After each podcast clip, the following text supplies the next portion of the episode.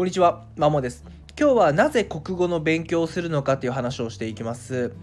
なかなかですね、勉強をしない子に、率直なかなかする気が起きない理由は何だって聞くと、そのうちの一つになんで勉強するかわからないっていう回答が返ってくることがあるんですね。なのでそういう子でしたり、そんな子を持つ親御さんに向けて、今日は国語、私は個人的に国語が一番重要な科目だと思っているので、その全科目の中で、5教科の科目の中で、日本で生きていくのであれば、国語の勉強をするのかっていう話をさせていただきます。で、正直学校教育はもう今いけてないし、受験、そういう知識を詰め込むだけのための受験塾とかも正直、勤めていながらも、正直あまり好きではないというか嫌いなんですね。ただその国語、どちらか目安で言うと、その公立中学校3年生、公立の教育機関で学ぶレベルぐらいの国語力は、読解力あるいは要約力と言い換えられるかもしれないんですけども、つけといた方がいいかなというふうに考えております。なぜかっていうと、これが国語を勉強する理由の直結するんですけども、他者とうまくやっていくためのコミュニケーション力をつけるっていうのが国語の勉強の目的かなっていうふうに考えてます。どんな人でもですね、人と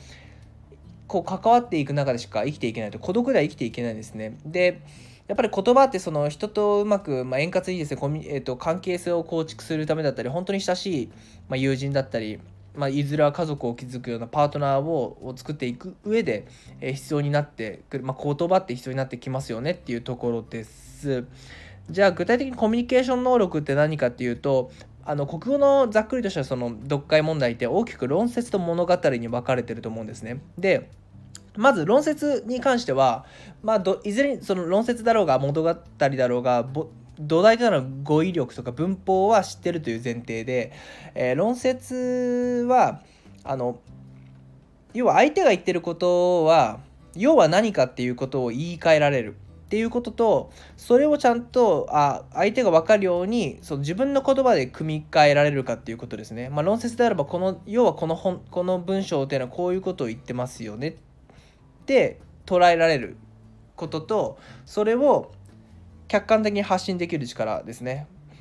それを論説で鍛えるっていうところだと思います。で、さまざまな文章ですね、哲学だったり自然科学だったり、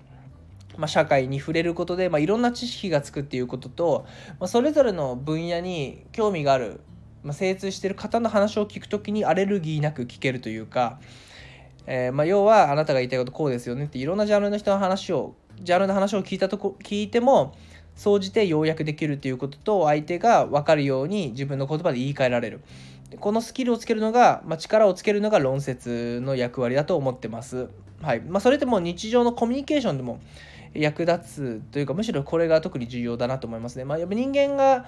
誰でも自分のことを知ってほしいと思ってるし、自分のことを理解してくれる人を好きになるという特徴があるんで、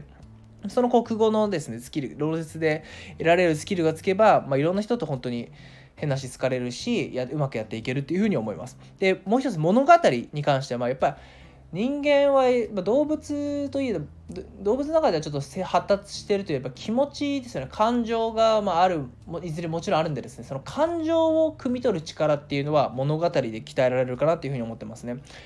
もちろんですね、人間その言語だけで非言語コミュニケーションと言われれば、身振り手振りとか顔の表情とか声のトーンとかで感情を読み取れる生き物ではあると思うんですね。もちろんその脳でいうとミラーニューロンという細胞が脳の方にあるんで、人の身振り手振りとか見るとなんとなく、共感できるっていうものはあると思うんですけども、その論理的にもですね、人の感情の動きっていうのを理解するのに物語の文っていうのはものすごく役立つと思いますね。人間ってこういうことをこういう行動をされたり、こういう言動をこういうシチュエーションでされるとこんな気持ちになるんだねっていう、でその気持ちからこういう行動を起こすんだねっていう、より人間心理というかですね、知れるのが物語だと思います。だからそういういろんな物語を触れることで、さまざまな主人公、さまざまな登場人物の周りに起きている状況、周りから与えられる言動行動とか、それに伴って主人公の心理がこう変わって、こう言葉になる、行動になるっていう、いろんなそのサンプルを変な話集める中で、その論理的にも人の感情の気持ちを理解できて、その前後の行動言動とかっていうのも理解できるのが物語の大きな役割かなと思います。だから、もちろんだから結論をまとめると、他者とうまくやっていくためのコミュニケーション力をつけるというところが、国語の意義になってきます。でやっぱり自分の言葉相手に分かるように伝えるっていう点でも、相手の言葉を理解するっていう点でも、やっぱ語彙力ですね。言葉の意味を知らないとそもそもわけわかんないって話なので、やっぱ土台ってのは言葉だったり、言葉の使い方、単語単語を結びついてもやっぱりわからないんですね。それを文章にする。でやっぱ文章にする文法のやっぱ考え方っていうのが必要になってくるんで、もちろん語彙文法っていう、最低限のものはあるものの、ある上でこの論説物語っていうのはこういった形で役立つかなっていうふうに個人的には考えているので、そういった意味でも、ぶっちゃけ受験とかのためではなくて、その今後もっと広い意味で国語っていうのは絶対必要になるんで、やってほしいなと思います。で国語が苦手得意とかっていう概念でそもそも考えなくてよくて、正直必要なんでやろうねっていうところですね。人間の本来面白い、興味あることだったらどんどん知りたいと思うものの、なかなかですね、今の